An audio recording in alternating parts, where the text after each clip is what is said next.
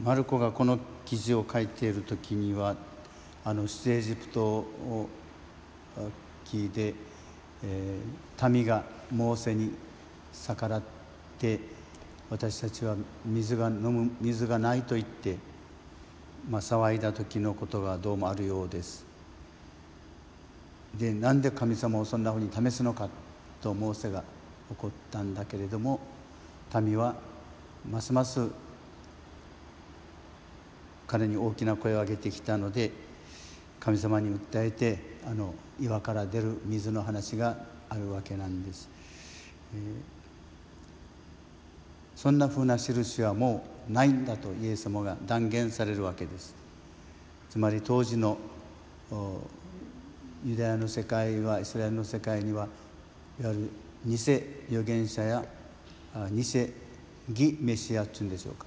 私こそがメシアだという、そういう、人々が現れては消えという状況だったようです。だからその人たちの中には、私ならこのヨルダン川を渡ることができる、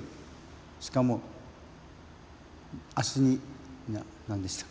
が水につくことがないままで渡れるんだとか、そういう印を強調したりする人も現れてたようです。で、そういう意味での印は、そうかと認めてもらうための印であって、イエス様のなさる印は信仰を養うための印、第一イエス様自身が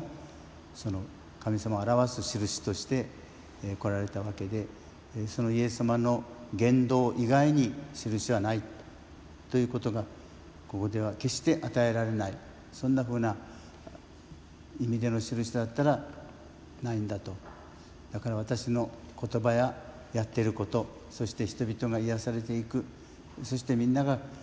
神様に心を向けていくということが私の目的なんだと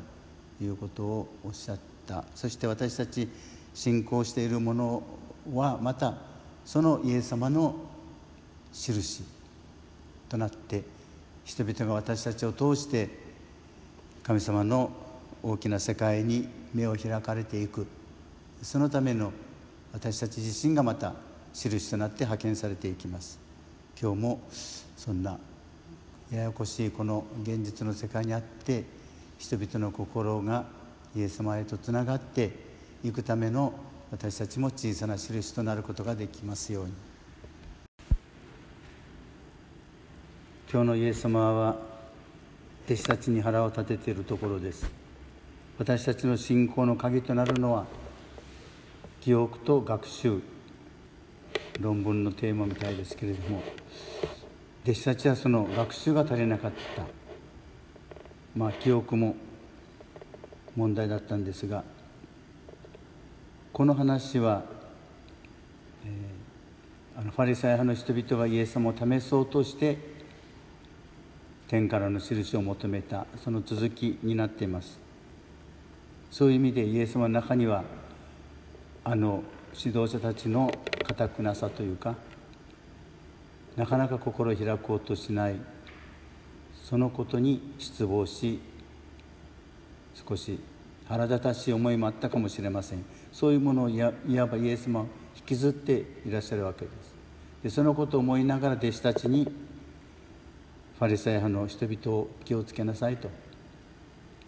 あんなふうになっちゃダメなんだと言いたかったところを、たまたま弟子たちはパンを一つだけ持ってきてた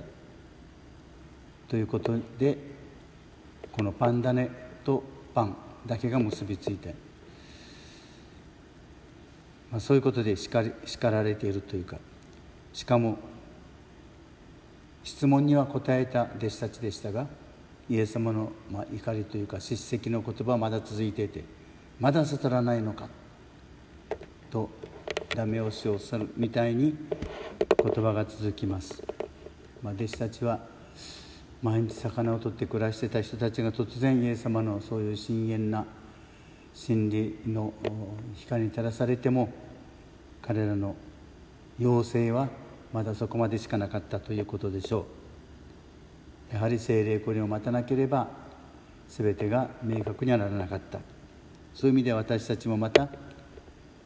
ここという時に分かる時はきっと用意されているんだろうと思いますけれども、私たちの記憶、出来事の記憶、人との記憶、いいものも悪いものも苦いものもみんな実は私たちが信仰の腕を上げていくためのこの学習の時なんだと。あのことを通して神様は何を自分に語りたかったのか、そういう問いこそ私たちのいわゆるキリスト者の霊性というものです。私たちが今日もまた大小さまざまなことが残されていくわけですが、そのことを通して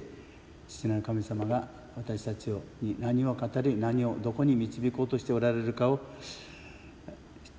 しっかりと見つめていく心の眼を開いてもらいたいと思います。